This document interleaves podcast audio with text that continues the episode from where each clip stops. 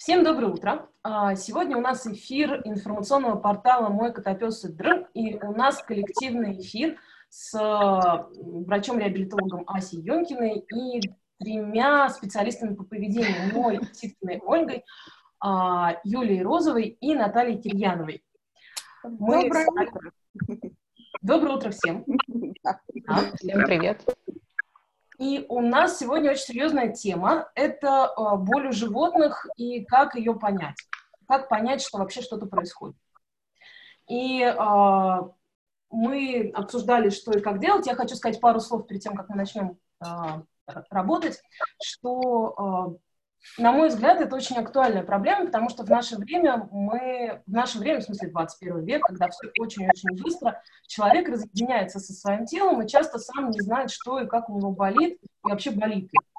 И э, у меня регулярно бывают клиенты, которые э, гордо говорят, что у них никогда в жизни ничего не болит, что они здоровы, я думаю, господи, вот я смотрю на человека, которому там 50 или 60 лет, и он говорит, что у меня не болит спина, голова, ноги, живот, вообще ничего не болит. Я думаю, может, это со мной что-то не так. Но... Его здоровеньким в морг и отвезут потом. Но история в том, что в большинстве случаев э, не э, человек такой здоровый, а человек не понимает, что у него что-то болит, потому что он, у него нет контакта с телом. И э, это как раз э, самый такой сложнее всего таким клиентам донести то, что а, возможно, что у животного что-то болит, и то, что мы видим проблемы поведения, а, это именно проблемы, связанные со здоровьем. И у меня регулярно бывают а, отзывы от клиентов, что мы в шоке от того, что, оказывается, нашей собаке что-то болело, а мы на нее злились, что она там писала, рычала, гавкала, что-то рвала, что на самом деле ну, просто человеку не приходит в голову, что что-то болит. И сегодня у нас собрались э, люди с двух сторон, э, находящиеся с двух сторон от баррикад относительно животных. Э, и, собственно, с проблемами боли все время сталкиваются ветеринары и поведенщики, потому что и к тем, и к другим обращаются с проблемами. И э, мы сегодня попробуем обсудить э, или попробовать выявить какие-то закономерности, как можно отделить проблемы, э, связанные со здоровьем, от проблем, связанных с поведением или еще каких-то случайно залетевших проблем, в смысле. А, а можно ремарочку короткую, Оль? У кого-то из наших участников, кто нас сейчас смотрит, включен звук на телефоне или на компьютере, и это очень фонит то есть очень плохо слышно, и я прошу сейчас всех, кто у нас э, смотрит в прямом эфире, отключить звук и отключить видео у себя на устройстве. Ага, спасибо большое. На самом деле видео не обязательно, а звук, да. И вот звук до сих пор пока остался включен, то есть это фонит очень сильно. У нас сейчас включен у трех людей звук, у тебя, Наташа, у меня и у вас. Соответственно, когда много участников, видимо, надо всем выключать звук. У кого-то из нас, скорее всего, да, поэтому имеет смысл выключить. А, Ася, попробуй, знаешь ли ты, где включать и выключать звук? Нет, вот я сейчас пытаюсь это найти. Внизу слева на экране значок. Есть? Там микрофон в углу. Отлично. Супер. Ну, а, собственно, а, то что, э, есть э, ряд симптомов, с чем э, связ, сталкиваются поведенщики, на что мы обращаем внимание. И, собственно, у ветеринаров есть условная шкала, но об этом нам расскажет Ася. Давайте мы начнем с того, с чем сталкиваются специалисты по поведению, когда к ним обращаются, мы точно знаем, что здесь речь о боли. Юля, Наташа, расскажите в двух словах, Э, что для вас э, симптом э, боли, вот 10 из 10, что точно идти к врачу? А, для меня однозначно симптом, что точно идти к врачу, это когда какие-то поведенческие нарушения начались внезапно. Ну, то есть не было, не было, не было, и вот а, либо это буквально в течение пары дней появляется, либо это нарастает в течение пары недель, но тоже достаточно резко. То есть владельцы до этого момента не отмечали таких проблем поведения, либо они были очень слабо выражены, к примеру, да. То есть произошел серьезный скачок в том, что происходит с животным, а, в ухудшении его поведения, и владельцы начинают это маркировать как уже как проблему, да, до этого они ее не маркировали как проблему. А, а я, я почему-то не слышу Олю. Сори. А... Какое-то резкое изменение. Юля? А, ну, я согласна с Наташей, просто, честно сказать, вот в практике, в реальности, да, я не так часто сталкивалась с ситуациями именно острой боли, то есть когда прям вот уже надо бежать, да, а у меня скорее были ситуации именно связанные с хронической болью или, э, например, болью, которая может быть достаточно сильная, но она уже давно, и там немножко есть другие э, нюансы, да, в поведении, и это по-другому воспринимается хозяевами. То есть это как раз тот случай, когда люди а, не видят э, что-то, что что-то стало иначе, да, и поэтому они особо не морочатся.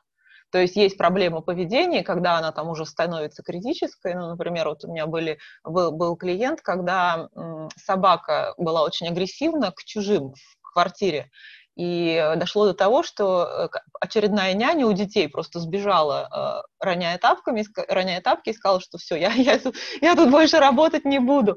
И когда вот эта вот ситуация в семье стала критичной, она воспринималась именно как критичная, тогда обратились ко мне. Но в итоге оказалось, что а, пожилая собака страдала сильными болями из-за остеоартрита. Вот. Я, я на самом деле, может быть, проблему боли вот так немножечко структурировала бы для владельцев, да, и для нашего обсуждения. А, есть проблема острой боли да. и есть проблема хронической боли. С острой болью обычно все проще, потому что да. ее гораздо легче заметить. Это вот те случаи, когда владельцы описывают, что животное там взвизгнуло, пискнуло, лежит там пищит. Стало есть, да-да-да. Да, то есть какие-то совсем явные симптомы, и они достаточно острые. И э, вот с этой стадии боли проблем обычно нету, ну, потому что... Обычно любой... все бегут к врачу. Да, да. плюс-минус адекватный владелец, да, он не будет смотреть э, и надеяться на то, что оно рассосется, хотя, к сожалению, таких тоже много, но вряд ли они среди, слушателей, да, э, нашего портала, вот. Но что касается хронической боли, вот здесь колоссальный пласт проблем. Потому что если острую боль определить в целом несложно, и это похоже на человеческое поведение, на человеческое восприятие боли, то с хронической болью все обстоит с точностью до наоборот.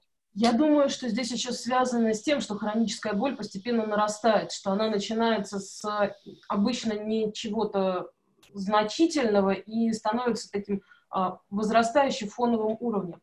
Ася, что ты можешь сказать на тему хронической боли? А, но, на мой взгляд, точно такая же картина. А, с острой болью а, почти все всегда бегут к ветеринарному врачу, да, ой, у нас болит.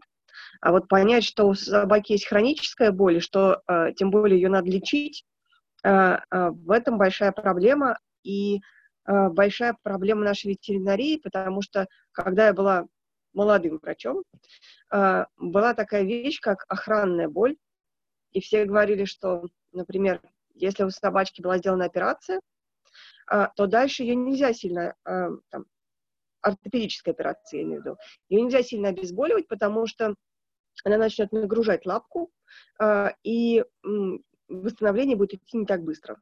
Поэтому ее не надо обезболивать. Вот пусть она посидит с больной лапкой, и все очень естественно само заживет. А, сейчас подход абсолютно другой, а, и во всем мире считается, что мы у животных очень сильно недооцениваем болевой синдром. А, и часто, когда мы видим какие-то проблемы со здоровьем, назначается не просто одно обезболивающее, а много обезболивающих. Это немножко пугает владельцев, потому что, ну как, раз, и вам назначили не одну таблетку, а три таблетки, да? А, но а, это очень важно, потому что именно вот а, даже в момент острой боли назначение препаратов от хронической боли приводит к тому, что хроническая боль не образуется. Кошки перестаньте не атаковать. Соответственно, если назначается, называется мультимодальное обезболивание, то есть препарат, который действует сейчас, это, например, нестероидные противовоспалительные средства, препарат, который действует э, э, от э, хронической боли, тот же самый габапентин, который многих владельцев пугает от того, что э, в инструкции написано черным по белому, что это противосудорожный препарат. Но он как раз действует против нейропатической боли, это та, которая идет от нервов, потому что когда, неважно, что происходит, болит сустав а, или собаку покусали, а, пожамкали мягкие ткани, кроме того, что будет острое воспаление, это воспаление будет не только в мышцах, в коже, оно будет и в нервах, которые там оказались. И нейропатическая боль тоже сильно недооценена, оказывается. Если нервная ткань была пожумкана, а, и а, она восстанавливается гораздо дольше, в ней может образоваться очаг той самой хронической боли. А, и а, более того, в ветеринарии определять боль очень трудно, да. Вот приходит пациент, к человеку приходит, к, ветер, э, к человеческому врачу пациент, и начинает рассказывать, что у него утром тянет, а, а ночью колет, а, и так далее и тому подобное. Есть целая наука про боль, а, как эта боль называется, что она, э, откуда она может идти и так далее. Приходит к нам собака, мы ее трогаем ручками. Только если она попыталась нас съесть, мы знаем, что у нее болит. А в остальном это только наблюдение врача, наблюдательность врача. А часто прием длится так коротко, и собака в таком стрессе, что мы не можем понять, а она прижалась к земле, а, истерится от того, что у нее что-то болит, или а, от того, что вообще здесь страшно пахнет, страшные люди, и собака хочет отсюда уйти. Сколько Здесь... вообще Здесь мы речь другая, да. упекаемся в рекомендации похода к ветеринару на тему того, что мы снимаем видео, а, того, что нам кажется, что что-то не так в поведении животного, и показываем ветеринару, чтобы ветеринар мог оценить это в какой-то естественной обстановке. То есть вот э, еще этот аспект. Но а, очень важно, не, что не все животное... ветеринары хотят смотреть эти видео. По практике моих клиентов я могу сказать, они ну, приходят иногда к ветеринарам, а ветеринар говорит, нет, мне не нужны ваши видео, как двигается ваша собака. Ну, это про качество ветеринаров, да. Это, это да, зависит от ветеринара, да.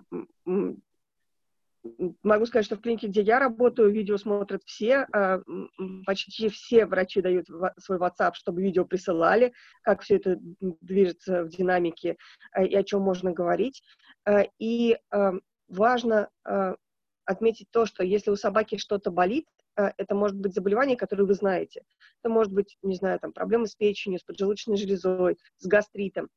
Не забывать, что такие состояния тоже нужно обезболивать потому что часто э, назначения, которые делаются, они делаются для того, чтобы убрать причину. Но если это будет человек, который будет говорить, ой, у меня так все адски болит, ему назначат обезболивание, а собачке не назначат. А, есть состояние, например, панкреатита. Потому да, что она не скажет. Это адски болит. А, и адски болит в тот момент, когда это острое заболевание. Но люди говорят, что это и дальше болит.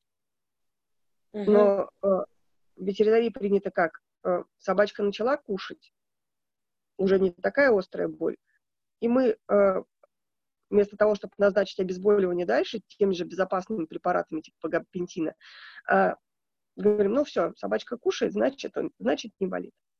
У меня, кстати, собака с панкреатитом сейчас клиентская с э, большими проблемами. Да, а, и когда есть животное с какими-то э, проблемами э, по здоровью, э, и у него есть, появляются проблемы поведения, всегда нужно подумать о том, э, что, возможно, ему имеет смысл назначить обезболивание. Uh, и опять же, когда заходит речь о кошках, кошки, они вообще не из мира сего, uh, у них uh, все бывает наоборот, да, то есть у них может быть такое, что мы видим нарушение поведения, а на самом деле это боль. А, мы часто недооцениваем кошек в принципе боль, и там лет 10-15 назад считал, что у кошек нет ортопедической боли практически, что они все здоровые, что они до старости живут с хорошими лапками, а сейчас э, считается, что у кошек бывает так же боль, как и у собак, и ортопедические проблемы у них выявляются также часто. Не то ветеринария стала лучше, не то кошки хуже. Э, ну, мне кажется, вопрос э, еще гуманизма поднялся, если честно. Ну, что Я, это... кстати, часто вынуждена кошачьих клиентов отправлять к ортопеду, как, потому что я вижу, что явно ну что-то не то. И, кстати, можно сказать очень простой симптом для владельцев кошек, кто кому интересен этот вопрос, да, что первый фактор, на который можно обратить внимание и подозревать, что у кошки что-то болит, это когда кошка перестала запрыгивать свободно туда, куда она запрыгивала раньше. Угу. То есть люди же как? Они списывают это на старость. Типа, ну а что вы хотите, кошечки, там, не знаю, 10, 12, 14 лет, для нее это нормально, да? Так вот, нет, для нее это ненормально. И если кошка с видимым усилием запрыгивает куда-то, да, куда она раньше легко запрыгивала, она отказалась куда-то запрыгивать вовсе, или э, она начала использовать много а, сторонних предметов, да, как ступенечки такие, чтобы добраться куда нужно. Вот это все сигналы для того, чтобы обязательно сходить к ортопеду и провериться. Вот. Да. И следующий еще момент есть, это уменьшение мышечной массы на задних лапах, но это часто людям не очень очевидно. Да, да это не, не менее очевидно, это надо смотреть. Да, но часто можно потрогать ляжечки, у котика, да, и понять, что там вместо мышц начинаешь очень явно чувствовать косточки. Потому что в норме мы, когда трогаем руку, мы сначала почувствуем мышцы, а потом почувствуем под ними косточки. Вот когда идет уменьшение костной, э, мышечной массы, мы начинаем чувствовать косточки в первую очередь. У кошек еще это может быть изменение туалетного поведения. То есть, если, например, она перестала залезать в лоток, он какой-нибудь там высокий был, или там какой-нибудь жесткий наполнитель, и как бы кошка перестает туда ходить, это тоже может быть в частности связано. Да? Вот я хотела, Юля, еще про твою собаку вспомнить, что была история не так давно, что она перестала э, залезать, залезать под кровать. кровать. Да, да, да, да. Меня это просто поразило. Эта история, что собака да много, э, ну, как, много лет как бы имела это место как любимое, но для того, чтобы залезть под кровать, нужно специфическим образом изогнуться, и, соответственно, э, это был очень яркий симптом ну, ухудшения боли, усиления. Вот, ну, да, и э, мне кажется, это очень интересно как раз про изменение поведения, которое является симптомом. А из, из, из неочевидных. Очевид, про очевидное мы еще сейчас э, проговорим вслух. Еще вопрос Юли, которая хотела нас быстро покинуть. Э, скажи, э, как, что бы ты могла сказать на тему того, как различить, собственно, где проблема поведения, а где боль? Потому что это прям вот, э, мне кажется, но на самом деле я бы сказала, что иногда это такая достаточно трудная дифференциальная диагностика, потому что, ну, очевидно, например, если собака пожилая, и вдруг она начала там на всех ворчать, а, мы можем предположить, да, что у нее начались какие-то боли. Это достаточно, ну, первое приходит в голову. Но если, например, собака молодая, это, например, щенок, и он, например, стал со страшной силой жраться при надевании амуниции, да, э, здесь мы можем подозревать как боли, так и, например, что что-то пошло не так в отношениях с хозяином. И вот в такой ситуации э, очень трудно бывает людям предположить, что это вот что-то пошло не так именно из-за того, что они там как-то а, не очень уважительно действуют и просто там напугали его, да, и это такое стало немножко, ну, выученное поведение, чтобы создать дистанцию. Поэтому я в любом случае, если случается какое-то вот резкое включение такой вот агрессии у собаки, а, стараюсь все-таки направлять их к врачу. Но если обычно я еще смотрю просто на тело, да, что с телом происходит. Если есть какие-то очевидные проблемы, обычно это видно. Обычно это либо задние лапы поясница, либо шея. То есть, если, например, у собаки есть опыт э, там, сильного одергивания на ошейнике, 100% там будет какая-то проблема в шее. Ну, просто вот исходя из этого контекста, да, я обычно смотрю, то есть если видно прям, что у собаки уже какая-то проблема, я отправляю к ортопеду. Если не видно, я отправляю к неврологу. Не знаю, может, Ася меня поправит. Вот. Я могу просто еще привести один из неочевидных примеров, тоже поведенческих. Меня просто это очень э, впечатлило. Эта история была летом, когда мы э, с Юлей встретили нашего знакомого с его псом, которого мы, в общем, уже некоторое время знаем. А псу где-то около шести лет. И э, хозяин сказал, что он начал э, проявлять э, агрессию к другим собакам, ну, не бурную агрессию, а скорее хозяин назвал это стражевым поведением. И мы такие, как э, специалисты, немножко так напряглись, подумав и обсудив между собой, пришли к выводу, что, видимо, пса бы хорошо показать к врачу, особенно там суставы. А, ну вот почему мы, это, почему мы тогда решили, что дело в боли? Потому что а, не может собака всегда мило общаться с другими собаками, а потом неожиданно в 6 э, Включить лет... какое-то, да, поведение новое. Ну, да. гипотетически, опять же, может, понимаешь, ну, там может быть какой-то негативный опыт, может быть все что угодно, но э, без вот каких-то таких очевидных причин, да, с большей вероятностью это боль. Ну, в итоге э, эта история закончилась тем, что через полгода чело- э, человеку, собаке, поставили серьезный э, диагноз э, нарушения суставных, суставной ткани а, с, в общем, с болями. То есть, видимо, а, это поведение включилось, когда у собаки появились боли. Я бы еще можно добавлю по поводу изменения сюжетов поведения, да, еще есть такой симптом, который можно наблюдать, изменение сюжетов в игре с другими собаками.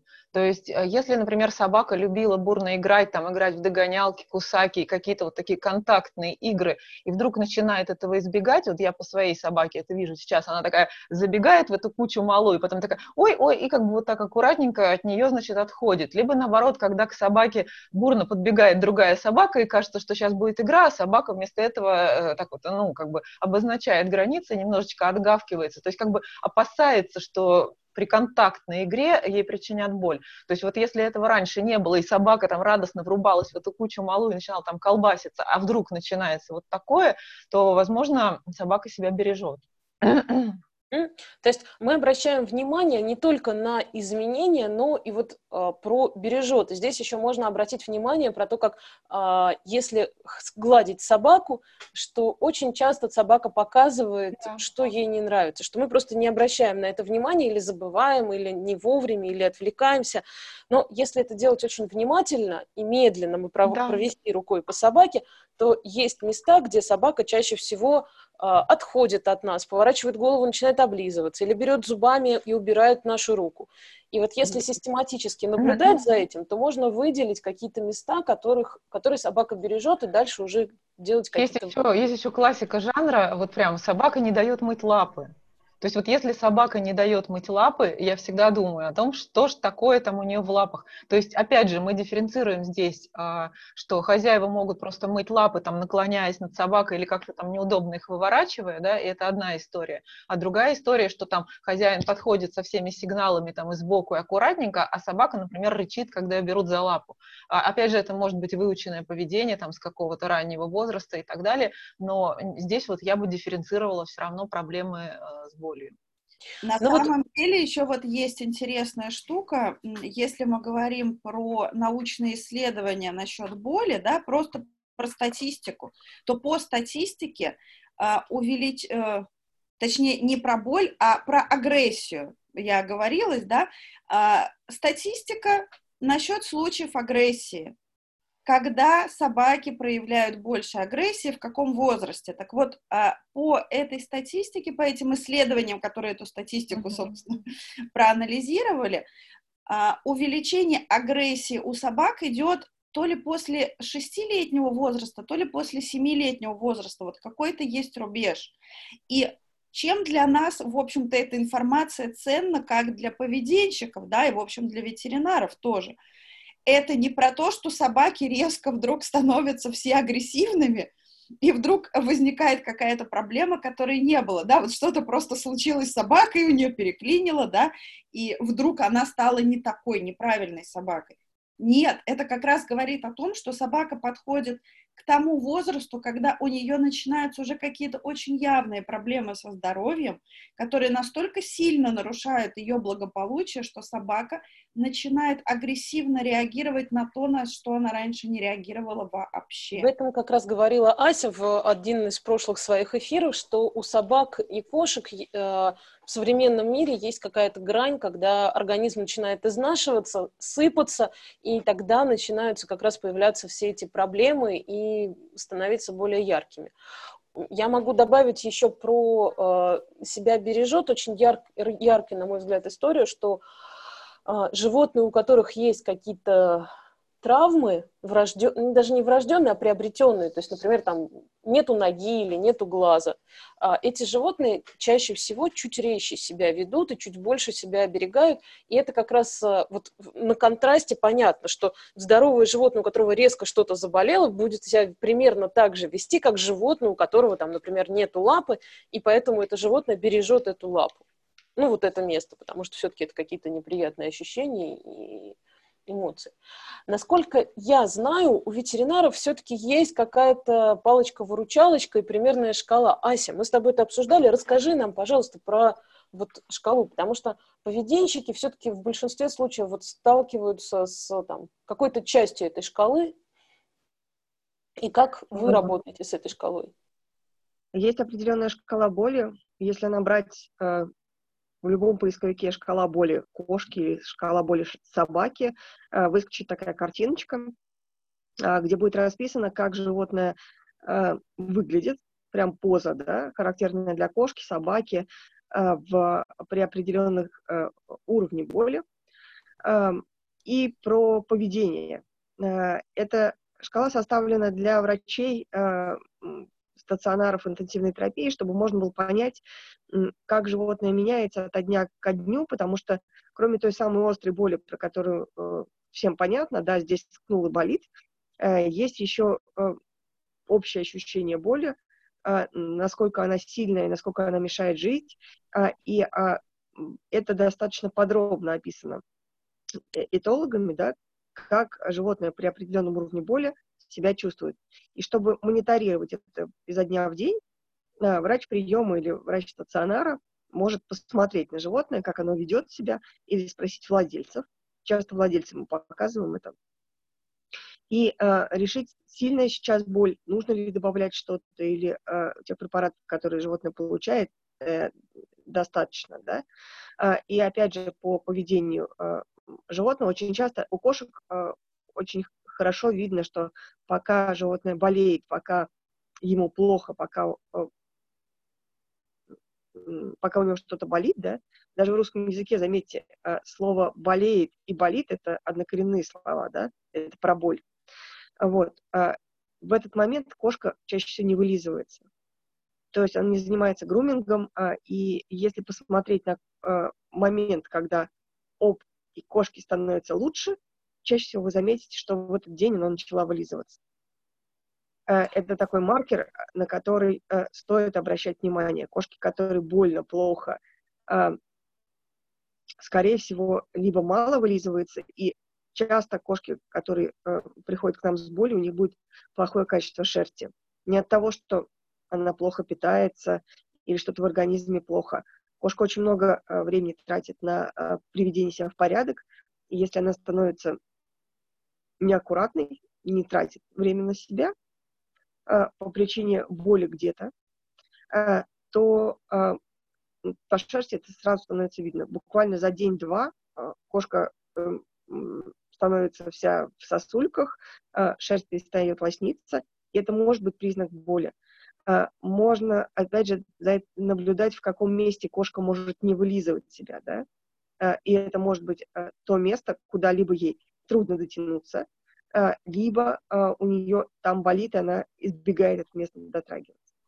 А можно я дополню маленький да. нюанс, что у собак как раз э, наоборот бывает, что если, например, болит лапа, собака, даже если она болит где-то вот в плече, собака может вылизывать лапу в том, ну вот эту лапу, да, внизу, и тогда имеет смысл иногда даже боль в шейном отделе дает вот этот эффект, что собака начинает вылизывать себе передние лапы. То есть если у собаки есть повышенное внимание к именно вот вылизыванию лап, это опять же может быть поведенческое, да, это может быть э, одним из факторов, одним из проявлений каких-то стрессовых реакций, но в частности это дифференцируется от боли. Олечка, я уже извиняюсь, я побежала.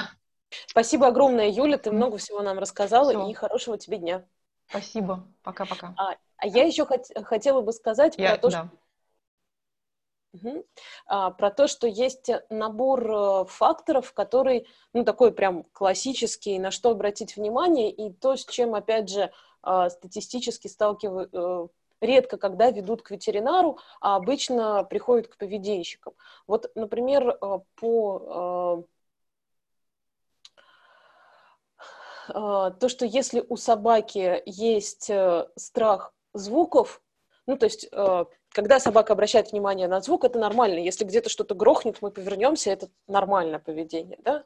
Но когда это утрированное болезненное поведение, то в большинстве случаев у собаки есть какие-то хронические боли, и это именно одна из реакций на, на боль.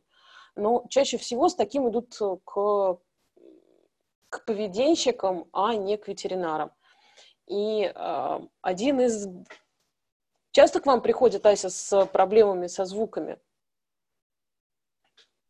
В принципе, а, есть врачи, которые занимаются проблемами поведения, да. Вот а, к ним часто приходят именно с проблемами со звуками, и тут вопрос, успели ли эти владельцы уже обратиться к зоопсихологу и поработали, и пошли к поведенщику. А, Либо а, а второй вопрос, а, они сразу пошли к врачу э, поведенческой медицины, а врачи склонны назначать таблетки, да, а, и лечить именно таким образом. А, Или они уже прошли а, весь путь по изменению среды, а, правильному общению с собакой, а, там, все вот эти необходимые ступеньки, ничего не получилось, и они пошли к врачу а, поведенческой медицины. А, В принципе, врач поведенческой медицины а, всегда а, очень м, тщательно подходит к анализу, нет ли где-то боли, потому что изменения в поведении напрямую с этим может быть связано. Именно а, отчасти за этим а, к врачам поведенческой медицины приходят, да, чтобы оценить все вместе. Поведение, здоровье, может ли одно приводить к другому. Нюша, перестань. Вот. а, э, И, соответственно, извините, я сейчас собаку спасу тут, а то ее съели. Вот. Э, То есть а, определиться, а, есть боль или нет, даже у собак, у которых внешне эти проявления никак не говорят о боли, да, крайне сложно. А, Но, тем не менее, например, пробное назначение обезболивающей терапии а, может помочь. А, И кроме Мгм. того, а, э, часто, например, к дерматологам приходят а, пациенты с а, какими-то хроническими а, повреждениями кожи, когда собака, например, себе разгрызает лапы или разлизывает лапы. И иногда это может быть проявлением тоже боли. Вот, А ты сказала... я вопрос Асе задам? Сейчас, одну секунду, Оля, извини. А, вот по поводу того, что превентивное назначение каких-то обезболивающих препаратов может помочь.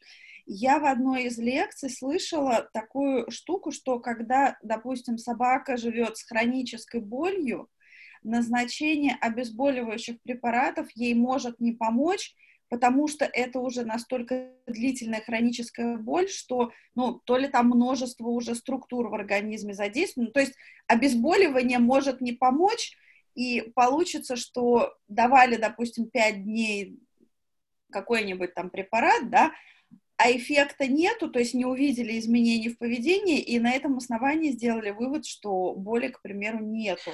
Вот Э, есть такая Это подстава. Надо... вопрос о препаратах, которые применяются, да? Э, Я говорила, что э, чаще всего в ве- ветеринарии применяются нестероидные противовоспалительные препараты. Они могут быть неэффективны против той самой застарелой хронической боли или Ага, нейропатической боли.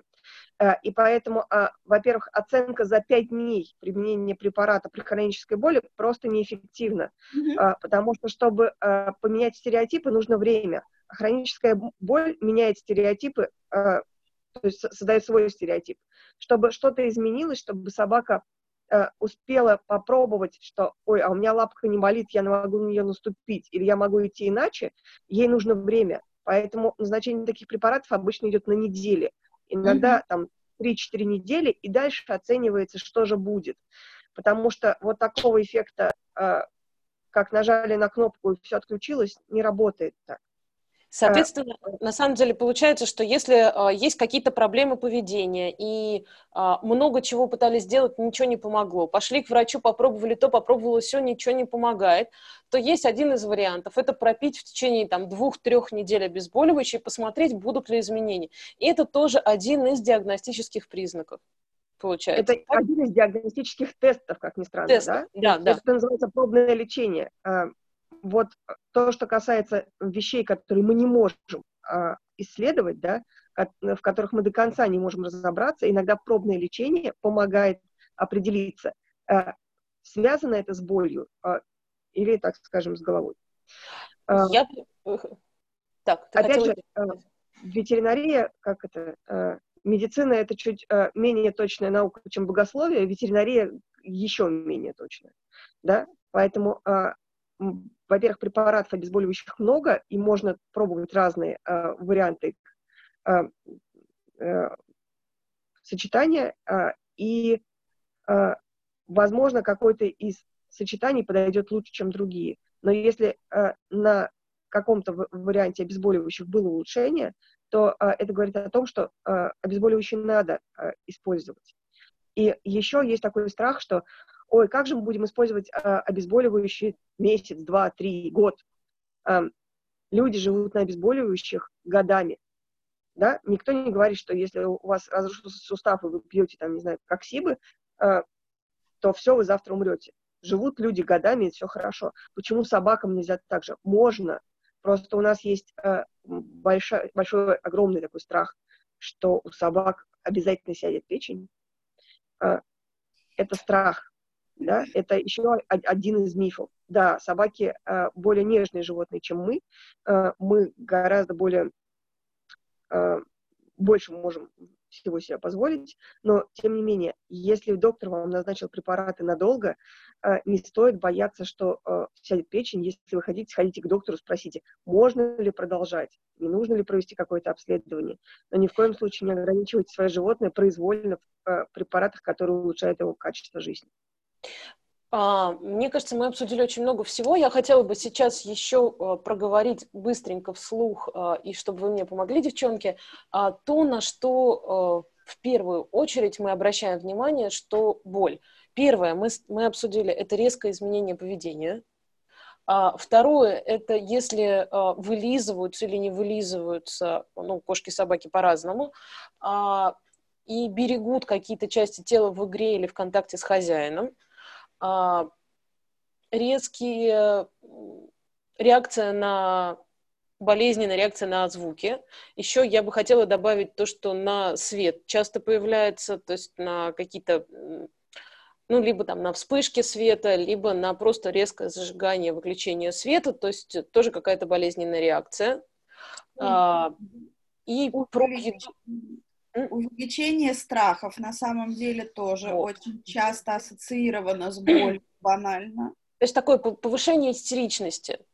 Ну, да, резервов просто организма не хватает, и он... Да, там меняется, э, при постоянной боли меняется образ действия нервной системы, и в том числе за счет этого повышается такая истеричность и реакция на... Ну, ну, есть... Меняется восприятие раздражителей в целом, то есть то, что раньше казалось несущественным, теперь вызывает очень острую реакцию просто. И, и... я бы добавила... Ой, ты, извини. Добавляй. А, окей. И я бы добавила к этому списку э, пункт, когда собака перестала просто делать что-то, что она делала раньше.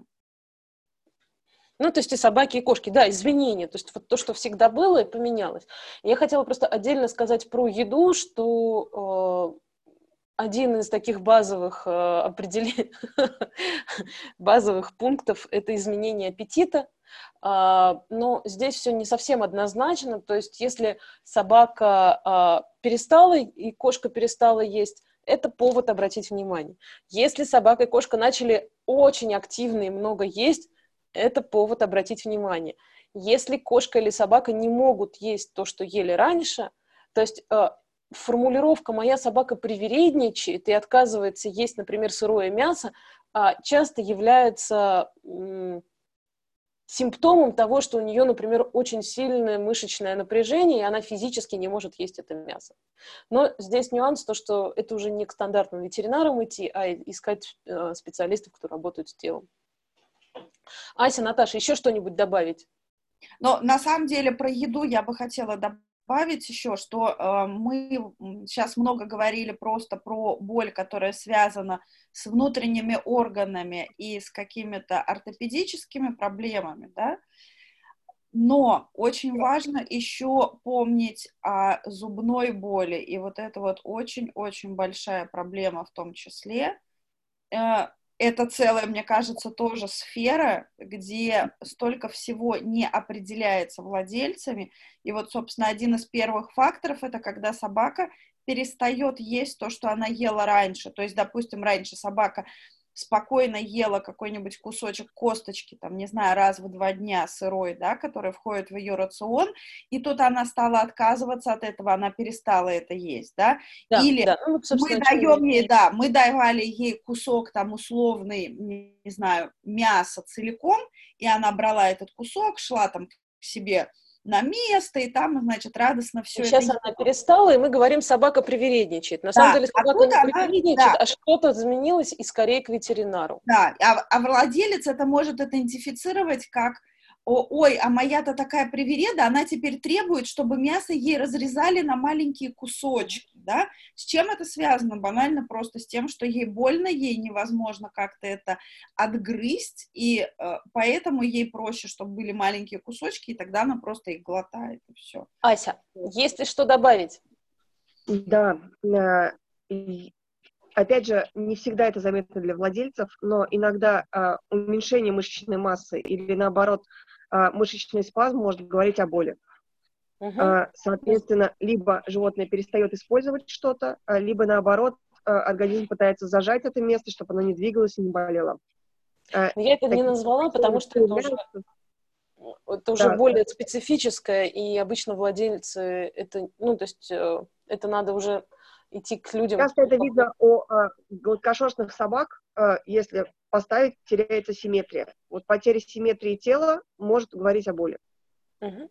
Супер, это классный признак. Я хотела бы, наверное, э, сказать еще одну ремарку по поводу боли, что на самом деле, ну вот как мне кажется, да, то, с чем я сталкиваюсь, и с чем я вижу сталкиваются другие специалисты по поведению собак, это огромная недооцененность а, ортопедических болей у собак. Это вот э, тот такой молчаливый убийца качества жизни собак, настолько сильно это недооценено, потому что, и я, наверное, посоветовала бы нашим слушателям э, подумать вот о чем. Если у вас собака старше пяти лет, ее нужно обязательно хотя бы раз в год показывать ортопеду. Это прямо must have.